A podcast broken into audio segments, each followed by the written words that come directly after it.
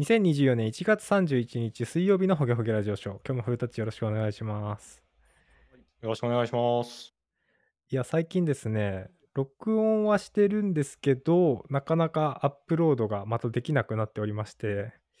そうですね。なんかこういうのってどうすればいいですかねフルタッチってなんかめんどくさいこととかって仕事の仕事にしろ、日常にしろあるじゃないですか。食器ありますね洗うとか、ゴミ片付けるとか、どうやってやる気のスイッチを押してますか、まあ、その、やることの大きさによるんじゃないですか。あのゴミ出すとか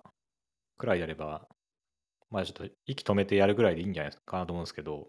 その 息止める今から息止め て、うん、息、はっはっってなるまでにゴミ出してこようみたいな、とか、そんなレベルですよね。もうねあーそういうライフハックはあるんですかいや、そんなライフハックはないですよ。あ の気持ち的な話ですから、 あのもうやるぞって決めて、なんかもう、それやるまで他のこと何もやらないって決めて、すぐに行動に移すみたいな。ああ、なるほどね。ですけど、なんかそういうね、編集とかみたいな、こう、細々した作業をね、なんか、30分とか長ければ1時間とか続けないといけないようなものがあった場合は、まあでもそれ、それをやんなきゃいけないという気持ちに奮い立たせるぐらいしかやることないですよね。そうですよね。あの、ん YouTube でモチベーションの動画とかを見挟んで、 やる気を高めてからやった方がいいんですかね。 ああ、モチベーション動画見てたら、でもそのままモチベーションじゃない動画見に行 って、ずっと行っちゃいますよそうやってまた上がらなくなるっていうね。 ちょっとね、まあ基本はやっぱ朝一じゃないですか。僕は朝一が大体一番そのクリエイティブな仕事を集中できますけどね。ああ、確かにね、朝一でやるっていうのはあるかもね。そこのゴールデンタイムを仕事に割り振ってるけど、たまに曜日とか決めて、編集に割り当てればいいのか。そうしようかな。まあっていうのもあるし、まあただあんまりこう、プレッシャーに感じすぎると夜中に起きちゃうんで、うん。 そこまちでょっとバランスが難いしいですよね。そこまでのプレッシャーじゃないですけどね、編集に関してはね。 まあ、あと、米田コーヒー行くとかですかね。ちょっと場所変えてっていうのあが。 そうですね。外でできるんだあれば、カフェはだいぶいいアイデアですよね。そうですね。僕はもう基本全部家でなんとかしちゃうんで、おお、素晴らしい。まあ最近はあんまりそういう場面もなくなってきましたけど、まあ、あとはあれですね、なんかもう諦める癖がついてきたんで、 なんかこう、そうよし、じゃあなんだ土曜日この本読むぞとかって決めて、全く読めなかったとしても、うん。まあ、それも人生だなっていうふうに思うようにしてるんで、ああ、なんか結構深い話だった。なるほど。なんか昔はその、できなかったことをね、日曜日に、ああ、なんで昨日できなかったんだろう、なんで昨日はできなかったんだろうみたいなことずっと考えてたんですけど、うんうんうん。この、この考えてる時間がまず無駄だし、うん。なんか別に世の中、多分99%ぐらいの人がそういう生活を送ってるよなっていうことに気づいて、ああ、そうかもね。なんかその、えー周りの99%は全員できたのに僕だけできない、なんでだろうっていうふうに思ってたんですよ、20代ぐらいの頃は。うんうんうん周りにいる人なんてみんなやってる、当たり前にやってるはずなのに、みたいな。うん。う ん。でもいろいろとまあ、いろんな人の話を聞いていくと、ほぼほぼみんなやってないっていう、 そういそううの。かそうか。そ確かにね。まあ、改めて考えれば、このね、 なんか、ポッドキャスト撮ってること自体がね、う。うんうん。あのーまあ大変なことをやってるとは思う 大変なことまあ他の人からしたらねすごいねとか言われるんで大変なことやってるのかもしれないですもんねその分頑張ってるんだからまあそうそう偉いのかもしれないね というぐらいの気持ちで臨めればいいんじゃないですか。そうですねありがとうございます、 というわけでねちょっとまあ編集は引き続き頑張ってやりたいなと思いつつえっ、と今日はどんな話があるんでしょうか古舘さんはい、今日は、えー前回、前々回かちょっと忘れましたけど、あのゲスト会がありまして、まあ、今のこの収録時点でまだ公開されてないんですけど、はいでその中であの鈴木おさむさんのなんか話で、ソフト老害の話みたいなのが出てきたと思うんですが、はいはいありましたねあなんかそのきっかけでちょっと、なんかいろいろ調べてたら、なんか最近というか、最近だったかな、もうこのタイミング忘れちゃいましたけど、あの本を出してるんですよね、ここ最近、鈴木おさむさんがお。ーそうなんですねで、まあ、タイトルが「仕事の辞め方」っていう本で、ほまあ、この中にそのソフト老害の話とかも出てくるんですけど、う。うんうんまあ、せっかく話題にあげたし、ちょっと買っとくかと思って、買って読みました。で、まあなかなか面白かったんですけど、うんうん。まあ、この仕事の辞め方、うんぬんかんぬんっていう部分に関しては、個人的には全然納得がいってないので、なんかその、今お日紹介するんですけど、なんか歯切れの悪い感じになるかもしれないです、ちょっと。ああ、なるほど、わかりました。でまずこのタイトルがすごいこうね、あのセンセーショナルな感じになってるんですけど、うん。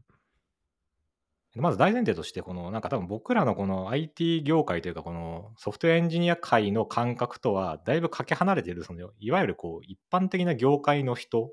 うんうん。の感性で、その仕事を辞めるっていうものを語ってるのがこうベースにあるんですよね。ほうほうほう。なので、基本的にはもう会社を辞めるものではない、仕事を辞めるものではないみたいな。うんうんうんうん。まあ、どっちかというとまあ、その会社にいる人生っていうのが、例えばこう、60とか65ぐらいまであったとしたら、まあ、転職するにしても1回ぐらいしかしないし、うん。仕事っていうのはまあ60とか65になったら辞めてそれそこから先はこう老後を余暇として過ごすみたいな、うん人生っていうのが普通だよねっていうのを前提にした上ででも僕は仕事を辞めようと思ったみたいな話なんですよほう、なるほど。でじゃあなぜ辞めようと思ったのかっていうところが書かれていてはい。まずこのそもそもこの鈴木治さんってあの、ね、放送作家とかそういうなんか作家業をやってる方で、まあ、こう要はクリエイティブな仕事をずっとしてきたんですよねうんうんうん。で、なんか途中にあの小学生時代のエピソードとか挟まってるんですけど、うんそ、の小学生の時に生徒会長をやってたらしいんですよ。あ、そうなんだ。そう。で、なんかこれまでちょっとびっくりしたんですけど、なんかその、で、生徒会、まあこれ間違、間違いなく学校によるんですけど、その生徒そこの生徒会は、その、月に1回ぐらい、なんかこう、体育館に集まって、全校生徒の前で、なんかこう、発表というか、こう、なんていうんですかね、生徒会としてはこういうことやってますみたいなことを説明する場があったらしいんですよね。ほう。あの全校朝礼とかの時にやるんだと思うんですけど。はいはいはい。で、まあ、基本的にそうやってつまんないものなんですよね。 そので前提があり。だね。うん。で、そのつまんないものをずっと見てきた、その鈴木治さんは、そうこんなことやっても楽しくないから、ちょっとお芝居やらせてくださいっていうふうに先生に掛け合って、へえ。で、お芝居をやるようにしたらしいんですよ。うんうんうん。でしかもちょっとあの、ちゃんと低学年の子子でも笑えるような、ちょっとこう、バカっぽいお笑いも挟みつつ、ちゃんとこう、それなりの最近流行ったドラマとかのネタを取り入れたりして、ほうほうほでう。結構こう1年から6年までみんな笑えるようなお芝居ってのはなんか定期的にやってたらしいんですよね。へえ。はいはいはい。でこれを聞いた時にあもうなんかこの人はこういう人生なんだなっていうふうに思ったんですよね。まあそうだね。もうなんかその ねよく言うじゃないですかあの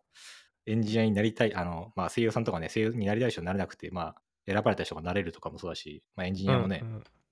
あ、今の時代はもうなりたいと思ってなれるというよりかはまあ好きでいつの間にかなってたっていう人の方がやっぱこうパターンとして多くなってるような気がしていて。ああ、そうかもね。やっぱりこういう人もなんかこう、よーし、頑張って放送作家になるぞとかじゃなくて、もうその小学生ぐらいの時から、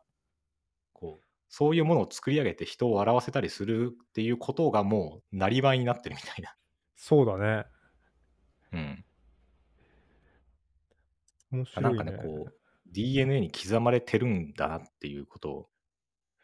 ちょそっうだとね改めて思って。三つ子の魂100までじゃないけど役割的うなんところで言ったらね、そのコミュニティでの役割で言ったらそれが社会っていうのに変わっただけで役割は一緒だもんねやってることとしてはねそうそうそうそうそうそう。そうなんですよ。ほで、まあ、そんなね、こうおもし、おもろいことをやってきた鈴木治さんが、なぜ辞めたくなったのかってところで、ううんうんうんうんなんかこう、この本の中だと、その、まあ、いろんなね、こうドラマとか、まあ、映画とか何でもいいんですけど、そういうものってこう基本的に、まあ、主人公が一人いて、うん周りにいろんなこう脇役がいて、で脚本家とかいてって、こう、大勢で作り上げるものなんですけど、はいどんな人でも、その一人一人が、でもその人の人生においては、その人が主人公ですよねっていううんなるほど話を書いていて、はっいてことはその、その人の、まあその人というか、まあ、甲斐さんにせよ、僕にせよ、全員そうなんですけど、その人がどういうふうに考えて動くかによって、その人の人生っていうその作品が面白くなるかは決まっていくんだっていほうほうほうほう。で、その時に、こう、主観的に見てるとちょっとよくわかんないけど、ちょっと一歩引いて、こう、客観的に自分の人生を見た時に、ううん今自分っていう人間は面白い人生を歩んでるのかみたいな。うんうん面白い作品になってるのかってことを考えた時に最近面白くなくなってきたなって思ったからやめるっていうまず感じなんですよね。なるほどねはいはいはいはい、なんでか、ただその一個なんか間違えちゃいけないのはこの仕事としてはもうずーっとそのね、スマスマスマとかから始まりなんかこういろんな大人気番組をいろいろこう作ってきたうん背景があるわけじゃないですか。そうですねだ。し最近でもなんかそういうなんかテレビ番組とかは減ったけどこうネットフリックスのドラマとかなんかいろんなものにこう手を出して結構なこう成成功を収めてる成果を上げてるんですよね。うんうんうん。で、その一個一個は、あの、すごく面白い、面白いというか、えっと、なんていうんですかね、経験としてすごくいい経験をさせてもらったけど、なんかこう、長期的な目で見た時の自分の人生でいう意味で言うと、そんなに面白くないなっていう風な感じらしいんですよね。うんうんうん、作った作品が面白くないというよりかは、作った作品は面白いんだけど、それを作ってる自分が面白くないっていう。おーなるほど。なんかわかりますこの感じ。ちょっと難しいですね。あ例えば僕らで言うと、まあ、今、ね20代、30代ぐらいですけど、いや40代、50代になって、なんかこう、いいサービスを作ってたとしても、やってることが30年ぐらいずっと変わってなかったときにうん。その、その自分の人生は面白いと言えるのかっていう、ああ、なるほど。ね、すごく世世のため、人のためになるものを、ね、ソフトウェアを作ってたとしても、自分自身はすごくこう、ね、いろんなことにチャレンジして失敗してってことを繰り返したいようなこう根っこがあるのに、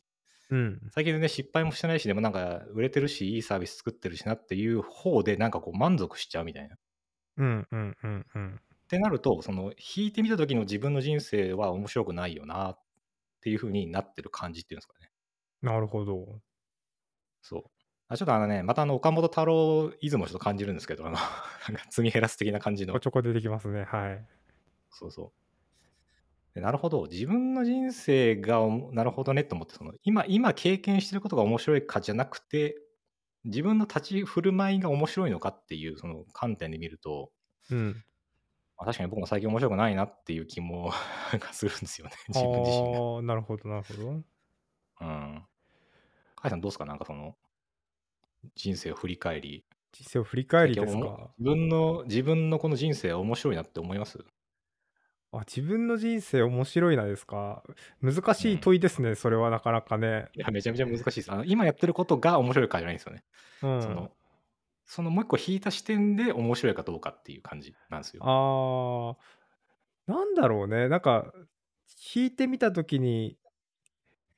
まあ10代の頃とかはいろいろあったんでなんかうんそれなりにドラマティックな日々を送ってたような気がしなくもないなっていう感じなんですけど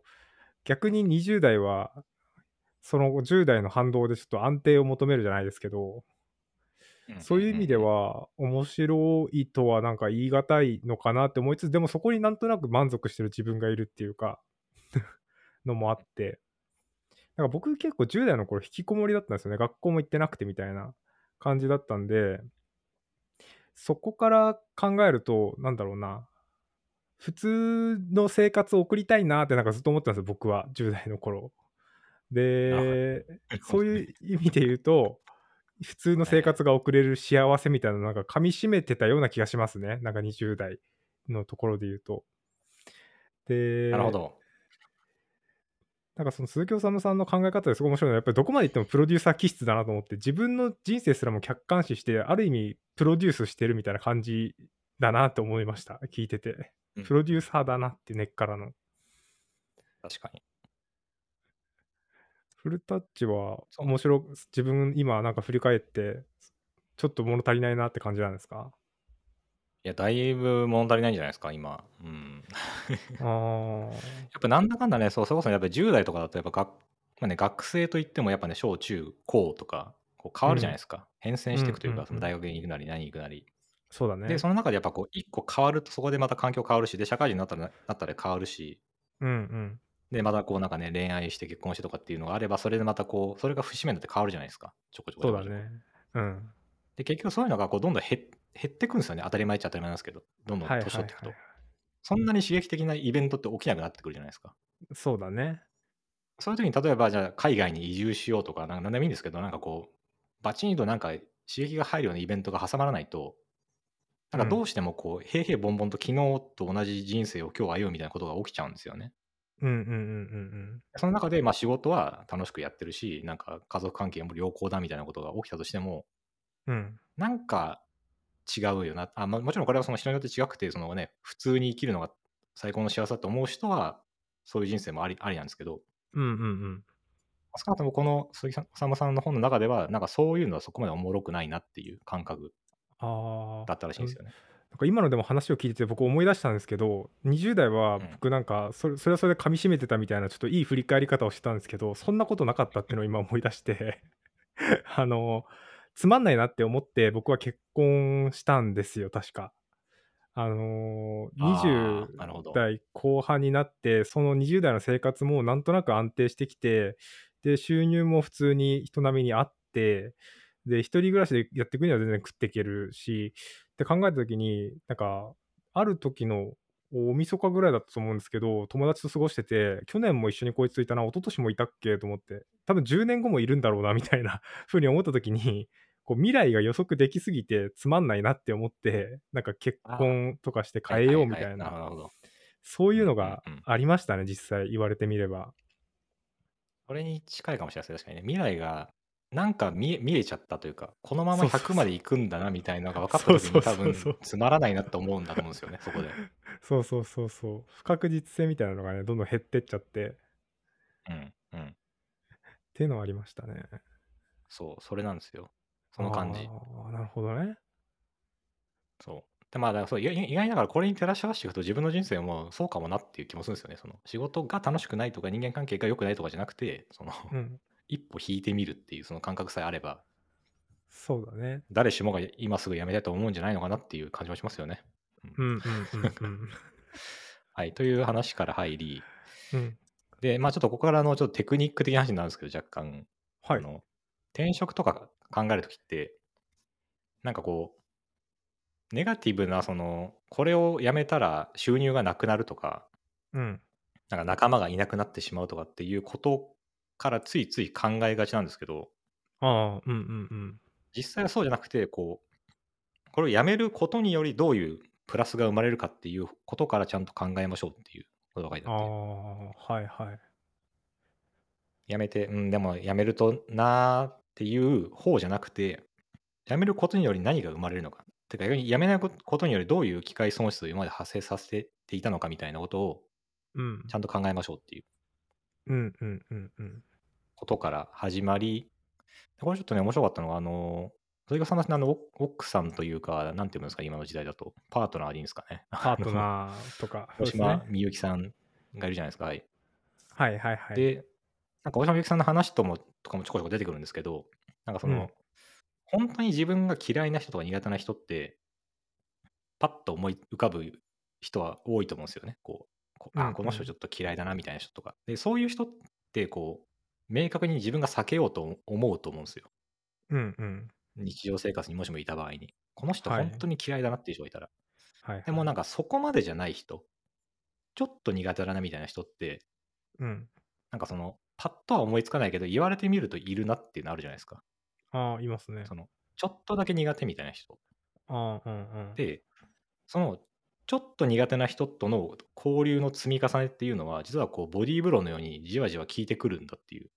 うんうんうんうんうんのがあって、でもしもその自分の周りの人間関係を思い浮かべて、そのちょっと苦手だなっていう人が、まあ、何人かもしもいるんだとしたら、その環境は変えた方がいいのかもしれないってい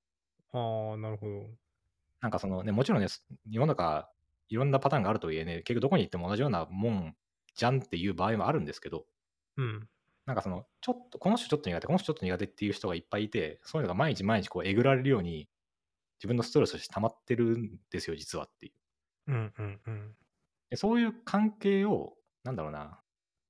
ね、こう明確にね、パワハル受けましたとか、セクハル受けましたでやめるはわかるけど、なんかそのじわじわ来るパンチでも実はダメージ食らってるんだから、そういうのをやめる理由の一個にはなるよみたいな、ああそうですねそうですねそうそう書いてあって、なんかちょそっとれに苦手な人か。関連してなんかすごい思い出したのがなんかアメリカのうん教授だと思うんですけどがなんか話してるストレスの話の授業でなんかコップに水を入れて生徒に持たせてみたいな話があってそれ重いですかって言われてコップ普通のコップに水入ってるだけで重くないんですよじゃあそれをそのまんまうん6時間持ってたら、あなたはだんだん手が疲れてきてこう腕がしびれて辛くなってくるでしょみたいなストレスってのはなんか大きさじゃなくてどれだけのスパン持ってるかも大事なんだよみたいなだからちっちゃいストレスだからあー見落としがちだけどそれが長くなれば長くなるほどそれはそれで辛くなるしそれとは別に大きいストレスももちろんあるしで大変なんだよってはいはいはいはい話があってなんかそれとちょっと似てますよねだから定期的に訪れるストレスというかねだから結局その最終的に振り返ってみればなんでこんなちっちゃいストレスでってなるけどその蓄積によってもうへヘトヘトになってるじゃないですか自分自身はうんうんうんだから別にねそのそのパンチがどんだけ強いかよりよりかはそのその時点での自分の体力とか精神力とかとこう合わせて考えないとうんうんうんそのすごいちっちゃいストレスだったとしてもそれが引き金引き金というかその、ね、それが嫌でやめるっていうのは全然あり得るってことですよね。そうですね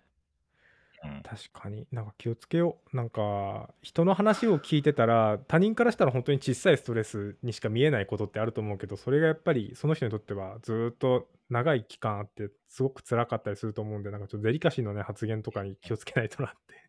思いました恐ろしい そこそこにそこで 気づいたんですか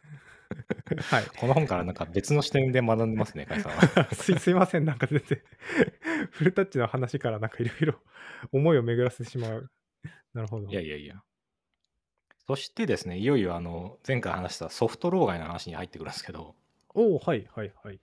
はいまあねまあ、ソフト老害自体はちょっと前回話したんで、まあ、多少割愛をしつつ、まあね、要はそのよく言われる老害、その年を取っても、年を取って昔取った、なんか昔の感覚でこう話して、今の新しい価値観をなんか否定するみたいなうんうんうんのがあって、でそまあ、ここでいうソフト老害っていうのは40代ぐらいから発生するっていうのがあるんですけど、はいで、このソフト老害に近い言葉で、必要悪っていうのがあるんですよね。うーん、なるほど。はい。で、この2つは、まあ、似て非なるものなんですけど、うん。ただその置かれてる状況はかなり近いらしいんですよね。はいはいはい。で、なんか分かりやすい例としては、えっと、自分がずっと社員としてこう仕事をしていて、でその中ですごいこう、なんていうんですかね、リーダーシップを発揮して仕事をしてた人がマネージャーになった時に急になんか真逆のことを言い出したみたいなっうんうんていう場面ってよくあるんですけど、よくあると思うんですけど、うん。はい。でその時に、じゃあなんでその真逆のことを言い出すかっていうと、その上の視点がを分かるようになったからなんですよね、その人が。うーん。経営要は経営する側の視点が分かってきたみたいな感じで。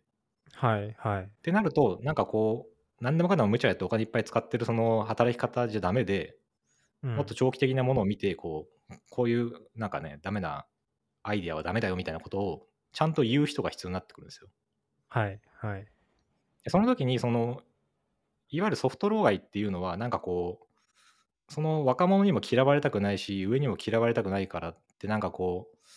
吉田になんか、まあ、いい感じにやっていこうよみたいな感じで、こう、バランスを取ろうとする人 みたいなことが書いてあって、うんうん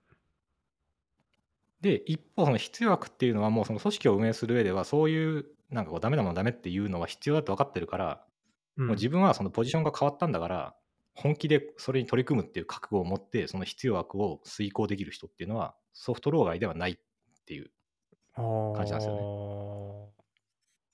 ね。似て非なるですね、本当に。そう似て非なるもまあちょっとねそんな簡単には分からないんですけどうん。気持ちがもう覚悟が違うっていうところから出るらしいんですよねこれが。ああ、そうだね。うんああ。まあ、ただねこれも結局ちょっと言葉遊び感もあるし、まあ、置かれてる状況で全然違うんで、うん。まあ、どっちもどっちじゃないっていう場場面ももちろんあると思うんですけど、そうだね。ただこう、なんだろうな、明確に自分のその、例えばマネージャーとかの立場を遂行するために厳しいことを言うんであれば、それは OK だけどっていうところがやっぱ前提というか、まうんうんうん。あそうじゃなくて、なんかこう、ふわふわっとして、 なんかこう、ふわふわっと自分の勝手な感覚で、まあでも本当はこうじゃない知らんけどみたいなことを言う人はソフト老害みたいなああイ、メージ、そう僕のだ中のイメージは。ねあいやなんかそんな感じがします私もなんかこう、うんあれですよねやっぱ自己認識して自分の立場を理解した上でそれを必要だから言ってるって思ってるのか、まあ、ただ脊髄反射で言ってるのかみたいな違いもありますよね。なんか見え多分方過去のね、ホゲラジでも何回かうんうん、話したと思うんですけど、あのメンバーが困ってる時に、これ、こうじゃないの知らんけどって言って、いや、それはもう試しましたみたいな感 じのがあれ、あれ、あれがソフト老害ですから。ああ、なるほどね。そのななんか勝手にもうその、その表面的なものだけ見て、過去のとか周りの人がやってるかどうかも知らないけど、うん。とりあえず自分がこう自分だったらこれで解決できるんじゃない知らんけどっていうのを適当に投げてどっか行っちゃう人み たいなやつ。あああ、はいはいはい。れがソフト老害だと思います、僕の中では。そうね。老も害とまで言い切れないけど、なんか、いや、ちょっと迷惑なんだよな、みたいな感じの。そうだね。な、なんだろうな。いい言葉がないかなって思ってる。 なんか、もはや、こう、老害とか関係なくそういう人はいるなとも思うしなとか感じてきたああよーね。、なるほどなるほど。確かに。ままああ、のそれ、ね、まあ僕らはでもあれですよ、気づいたらソフト老害になってる側の人間ですからね。いや、恐ろしいですよ。だからそれが。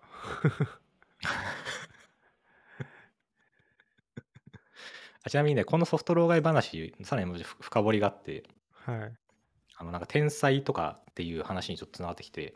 そのほうほう天才とは努力を努力と思わない、まあ、能力であるみたいな言葉があるんですけど、うんうんうん。その例えばこれね、まあ、さお笑い芸人でいうとさんまさんとかもそうだし、まあ、何でもいいんですけど、なんかこう、自分のその仕事として持ってる仕事と、そのプライベートの自分の楽しさっていうのがかなりこう融合してる人って結構いるじゃないですか。まあ、エンジニアでもいますけど。ああ、なるほど。はい。仕事でもエンジニアリングしてしてるし、別にプライベートでもその、てかそのそもそもその垣根がないっていうん。うんですかね。うでんそういう人って、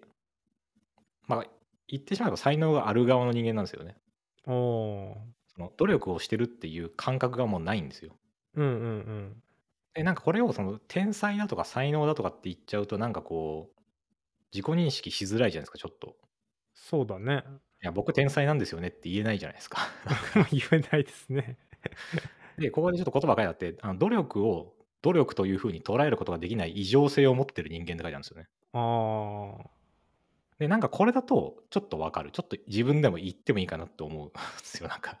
ああ。その他の人が努力して頑張ってることを別に例えば僕は努力と思わないものもやっぱあるんですよねものによっては。うんうんうん。その領域に関してはその天いわいいわゆる天才なんですけど、でも天才っていうとなんかこう気持ち悪いから、うんあの別にそれ努力と思わないですね。でもそれ思わないってこと自体がそもそも異常なんだよっていう。うんうん。ことなんですよね。でほとんどの人はそれを努力と感じるわけですよ。うんうんうん。例えばね、じゃあそのイチローにせよね、大谷翔平にせよ、なんかこう、例えば素振りを毎日、ね、何百回もやって、ストレッチもな、ね、当たり当たり前にやるけど、で、それはこれをやることにより成長するって分かってるからやるわけじゃないですか。うんうん。でもほとんどの人はやんなきゃいけないって分かっててもできないんですよ。はいはいはいはい。それこそプロ野球選手だったとしても、多分本当にそれを本当に遂行できてる人ってそんなにいないと思うんですよね、そのそうだねストイックに。うん。それはつまりその、ストイックに努力することを努力じゃなくてや、やらなきゃ、なんか、やらないといけないんだからやるのは当たり前だよね、もちろん大変だけどやるよっていうのが言える人っていうのは、そもそもその異常性を持ってる人だっていう。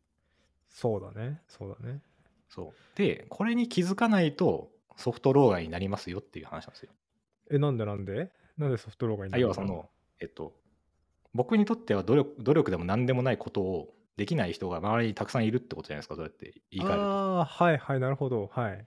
え、なんで業務時間外で勉強しないのみたいな。例えばですよ。おおー、老害出てきた。 老害が出てきた、例えば、病 業務時間外に当たり前のように、まあ、勉強とか当たり前のようにいろんな技術とか読んで自分でサービス作ったりしてるのが当たり前の人がいて、うん本当に当たり前だと思ってる人がいたときに、うん多分その人の周りにいる人は結構辛いと思うんですよね。そうだね。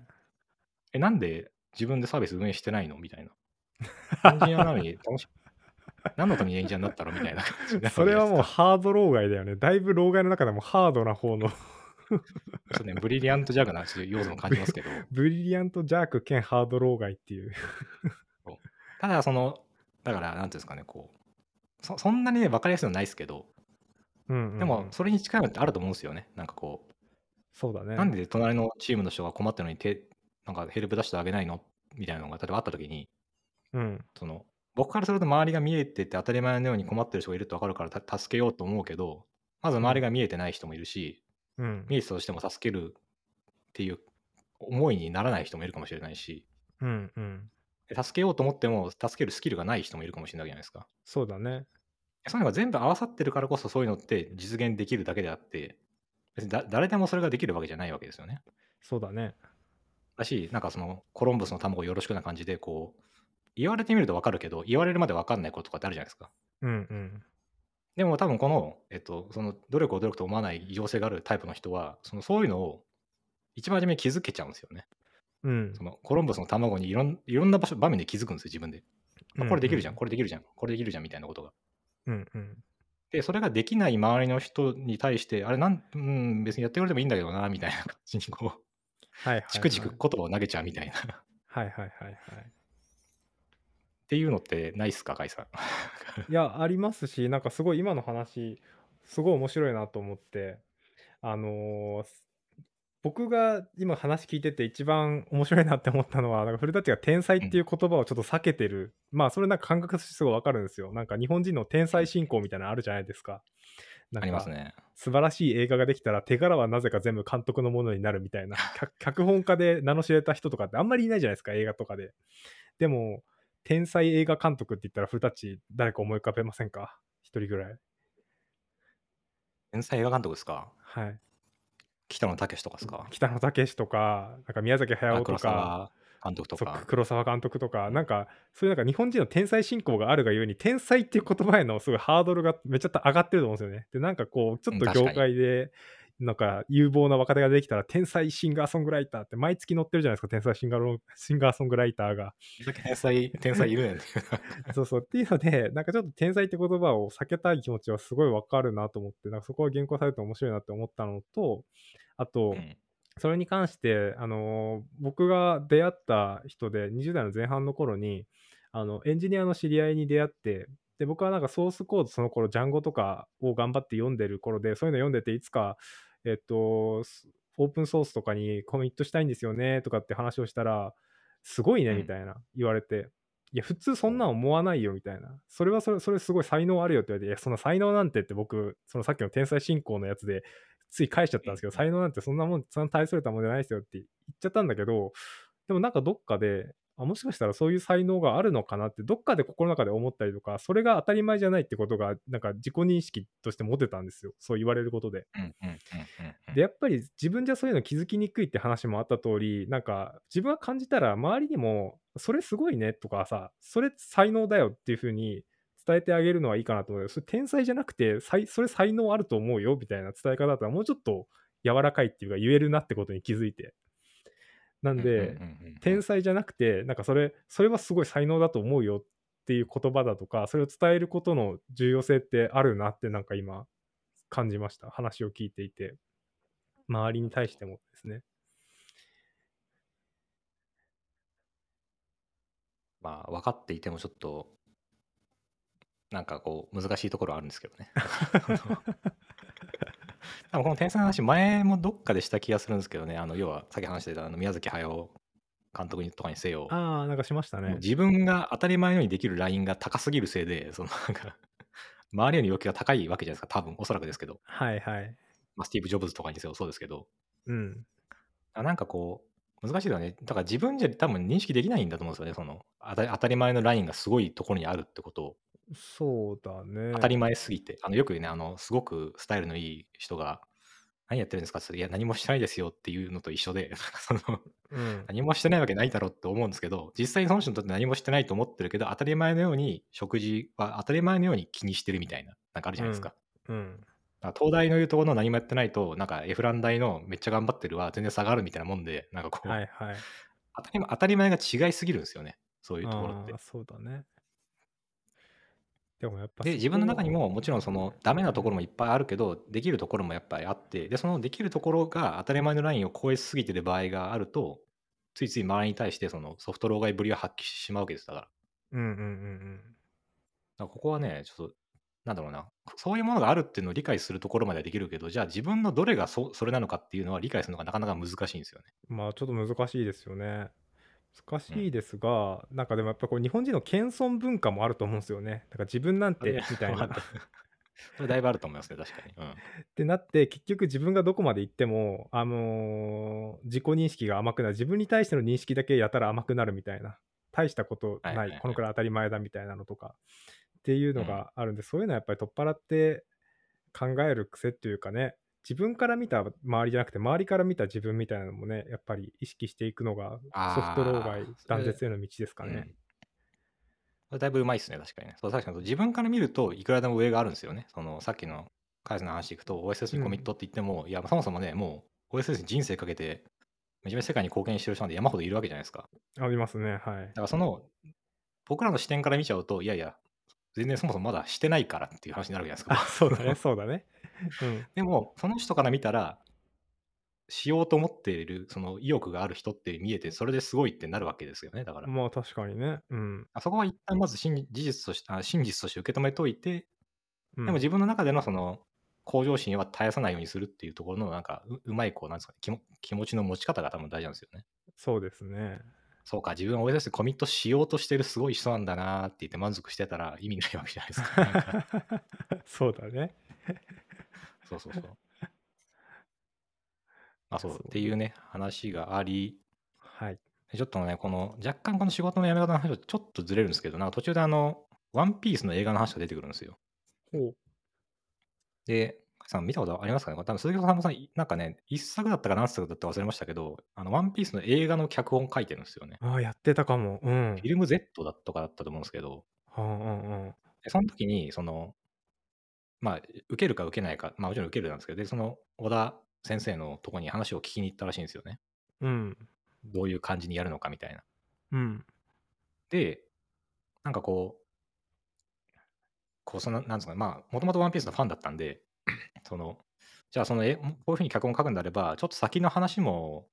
教えておかないといけませんねって言って、そのちょっと先のネタを、こう、ネタバレしてもらったらしいんですよね。うんうんうんうん。その、要は、矛盾が出ないように、はい。だと思うんですけど。はい、で、まあ、本当は聞きたくなかったらしいんですよね、そのワンピースファンだから。 そうだね、ジレンマが。そうでもなんかその、わーって、小田先生がすごい楽しそうに喋ってくれて、その先の展開を。うん。で、なんか全部喋り終わった後に、なんか超面白そうじゃないですかってい言ったらしいんですよ、小田先生が。うんうんで、それを聞いたときに、あ、これが本物のリーダーなんだなっていうことを言ってて、うんほうほうほう。要はなんかその、あさっきの謙遜文化に近いんですけど、なんかこう、どんだけ面白いこと思いつこうが、なんかこう、それを面白そうに喋るのってなかなか難しいじゃないですか。難しいですね。なんかついつい当たり前かのように話しちゃうんですよね。結うん局、さっきの話じゃないですけど。うんうん。じゃなくて、でも、でもそそのテンションで喋ってるそのキャプテンに対して自分たちでついていこうって思うかっていうとなかなか難しいんですよね。ああ、なるほど。はいはい。でも、小田先生はその自分の考えてるこの今後の展開をバーって喋った後にめっちゃ面白いですよねって言う言うらしいんですよね。はい。そうするなるとほどねこんだけワクワクしてるキャプテンがいるんだとそこについていきたいなって思うみたいな。えー、てか、小田先生ってルフィなんだね、本当に。 って感じがするね、それ聞く と。ルフィって小田先生だったんなだ。 ドーンみたいな感じだよね。面白いだろ、俺の話、ドーンみたいな 感じがしますよねあ。るかもしれないですね。 そう僕最近あんま見てないからちょっともう若干記憶薄れてますけど、そうだからなんかその、そうまさにそれ、まさにそのルフィっぽさですよ、だからね。そのルフィっぽさです楽しねいものを楽しいと思いながら語れるみたいな。そうだね。で、なんか、そうだ、この本ね、本の主題とは関係ないですけど、なんかなんかそういう人間になりだし、そういう人間周りにいたら確かに楽しいだろうなって思ったんで、ああ改めて。ー、なるほどね。全やっぱ然りいついつ いね。ね、この業界にいるとね、なんかこう、特にエンジニア間だと、そんなにね、感情表現豊かに話さないじゃないですか、なんか。そうですね。昨日のあの Python3.12 のリリース見たみたいうんな。。めっちゃいいよねとかって話しないですよね。 あんまりないですね。それ話してもあんまり周りもね、 いいよねとはあんまりない。あそうなんすかみたいな感じだからね。でもなんんか、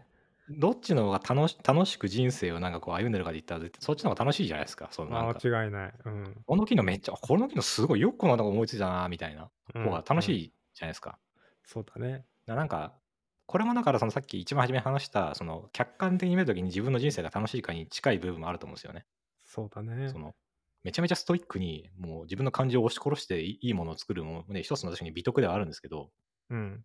なんかそんなにうまくいってなかったとしても毎日すごいニコニコ楽しそうに生きてるのはこの人だったらそれはそれでなんか楽しそうな人生じゃないですか。だかうん。らなんかその楽しいことをやるとか楽しいことをなんかこう摂取するっていうのと実際に自分が楽しそうにしてるっていうのはこう直接的なつながりないんですよね実は。ほどれだけ世の中の人がつまんないと思うとことでもめちゃめちゃ笑えたらそれはそれで幸せなわけじゃないですか。う。うんうん。でもめちゃめちゃ面白いなんか漫才とか見ても、うん、楽しくないなって言ってたら楽しくないわけですよね、単純に。そうだね。そうだね。あなんかこの、この感覚ってその、まあ、や仕事辞める辞めないは置いといたとしても、なんか大事な感覚なんだなと思って、そうですね。なんかそこちゃんと感情を表現する、感情を受け止めるみたいはな受けとこ止ろ。める。うん。うん。なるほどね。なんか気をつ、そこも僕気をつけなきゃなって思いました。Python の新しいのでこんなん出たよって。まあでもうちのプロジェクトバージョン何々だからもう関係ないよねみたいな感じで言っちゃうと、もあうう最悪最悪ですね。絶対一応、ああそれでも、あだってそれだってフレームワークのバージョンに引っ張るとか上げられないって分かったんですけどね、みたいな言ったことある人の口ぶりなんよな、2人ともなんか1回ぐらい。 大丈夫かな。ナイさんだから、あだったらこれ使えるようになんかうまいことやりましょうっていうふうに、どんだけ乗れるかってことですね。そうとかね言ってしまえばそういうの関係どなうくせ無理だ普通し、にプロジェクトねのね、コストかかるしとかじゃなくて、いや、これ使えたらめっちゃいいっすよねっていうふうに乗った方がまあ楽しいじゃないですか、その人生としても。楽しいね。楽しい。間違いない。うん。なるほどな。とか、まあ、普通とにいうところからそいねき、うん。ちょっと最後の話になるんですけど、時間もあれだし、あの、この仕事を辞めるという話を、そのさっき話したあのパートナーの大島みゆきさんに伝えたタイミングがあるんですよね。はい。で、なんて言われるのかなと思ったけど、まあ、第一声は、おせえよって言われたらしいんですよね。 ほう。で、すごくいいじゃんって言われたっていう。うんうんうん。で、なんでかっていうと、なんかこう、正直、はためから見てて、生きてて苦しそうだったって言われたらしいんですよ。うん。うん。要はだからたの、楽しい、自分が楽しいと思えてない人生を歩んでるっていうのが、多分なんか、にじみ出てたんだと思うんですよね。うん。その、なんか仕事が辛さだな、まあ、体力もね、40過ぎて体力も衰えてきてみたいなものを見てて、いつ辞めるのかなみたいな風に思っててたっていううんうんうん。のがあって。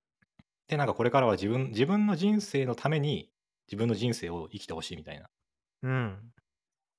で、なんかこう、どうしてもね、仕事辞めるっていうとね、お金、収入も減っちゃうし、と考えちゃうけど、でもお金に執着するからそういう人生になっていくんだと思うんだよねって言われて、うん。なんかこう、辞めるという選択肢が間違ってなかったなっていうふうに思ったっていうのがあって、うん。なるほどね。またこの積み減らしですよ。あアンラーンっすね。やっぱやっぱりなんか感覚的にところで言うと、うん。こう、間違いなくやりたかったことをやってるはずだし、それがめちゃくちゃ楽しくて結果も伴ってた頃の自分っていうのがあって、やめづらいと思うんですよ、めちゃくちゃ本当はね。けど、まあそこを押して、もう一回見つめ直して、本当の自分がやりた、もう一回やりたかったことを捉え直そうみたいなのをやっていくっていう作業が素晴らしいですね。なんかでも、いろいろ今、現代人の悩みってなんかそういうのが多いんすかねっていう気が、気もしますね。い話も。やあれー、めちゃめちゃ多いんじゃないですか。うん。だって僕らもね、じゃあ、仕事辞めるって言った時に、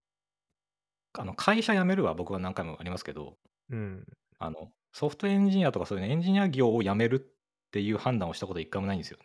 はいはいはいはい。でも、でもね、今人生100年時代って言われた後じゃあ何十年も生きるってなった時に、まあ今のまま、 あと50年も生きられるのかって言ったらよくわかんないじゃないですか、正直。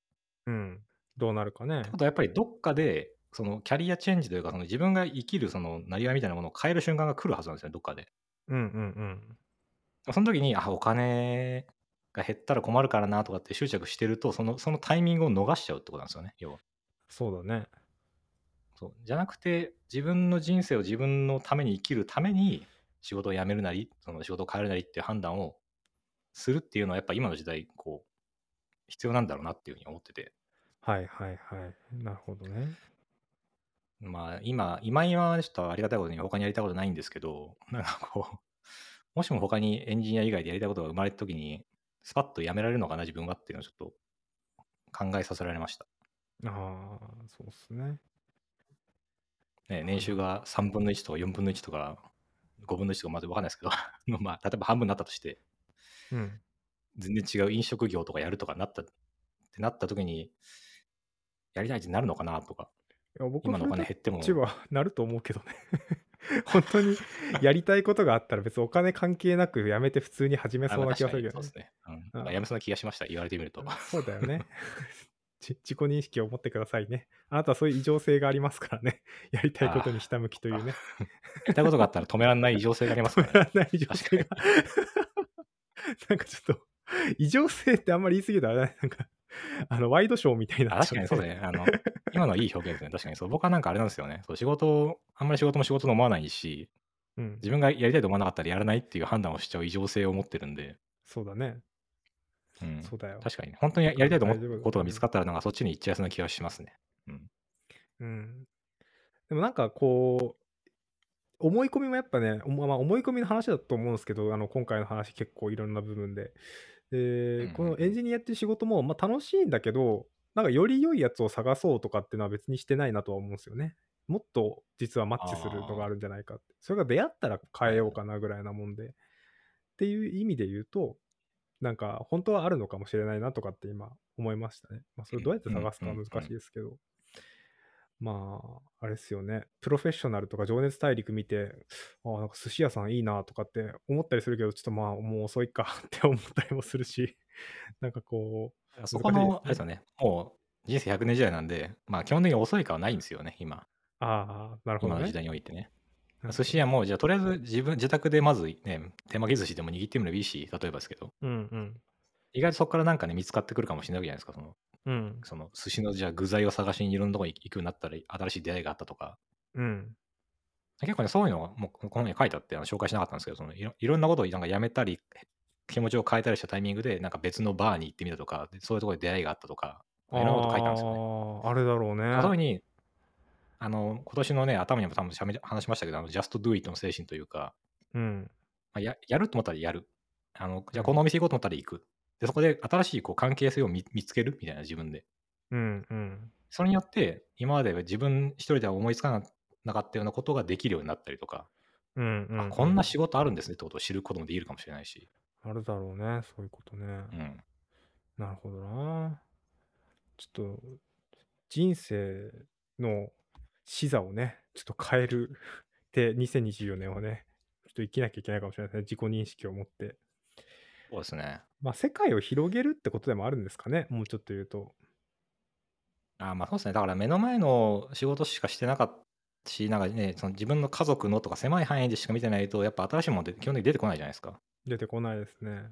そうだからなんか、だからこそ多分我々はこう、もっと人に会うとか、 なんかうん。いろんなね、イベントに行くとか、何でもいいんですけど、なんかそういうことをこう、多分ちょっとずつでもやっていくことによって、なんか見えてくるものが変わるんだと思うんですよね。ああ、変わるでしょうね。いつも行ってるラーメン屋じゃなくて、隣にあるとんかつ屋に入ってみるとかでも何でもいいんですけど、そのうん。なんかそれによって新しいものが得られるみたいな。得られるし、いつも行ってたとんかつ屋、美味しかったんだなって気づけるかもしれないですし ね。今の職場ってすげえ幸せなんじゃないか実はって思ってじゃあでもやっぱりちょっと嫌なところはあるからそこだけ変えてみようとかねそういう変化もあるかもしれないですね、うんうんうんうんうんなるほどなるほど、確かに、ねまあ、そんな感じの話でございました。あーはいなんかね一個一個がねすごく重重いっていうかねこう実践をね日常の中でしていこうと思うとなかなか一筋縄でいかないかもしれないですけれども、まあ、大事な教えがありますね、なんなんていう本でしたっけ鈴木おさむさんの仕事の辞め方です。仕事の辞め方っていはうい本ですね。ま面あ白今いです年ねの我々の目標は仕事を辞めることですかね、じゃあ。違いますね。 ポッドキャストと仕事を辞めないことです、私は。 今年の目標は。 あとタイプスクリプトを強くなるってやつですね。あ、どっちかってあれですかね、だからその自分の人生、面白い人生歩んでるなって思えるようになっていることですかね、じゃあね。ああ、そうですね。それは大事かも自しれな信いを持って。うん。まあ、そういう意味で言うとね、まあ、ポッドキャストは一役買ってくれてる感はあるんですけどね、うん確かに、まあ、刺激にはだいぶなってますよね。刺激にもなるし、新しい学びもこれを機会に得られるし、なんかちょっと育成ゲーム感覚で、こう少しずつ育っていくの見るのも楽しいしみたいな、うんうん。まあなんかいい遊びだなっていう 感じですかね。はい。というわけで、えー、杉尾さんさんの仕事の辞め方の書籍紹介でございました。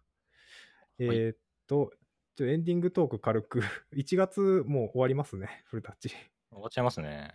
もう12分の1今年終わっちゃいますけれども、今年はだいぶ早いですね。なんか毎回言ってるかもしれないですけど、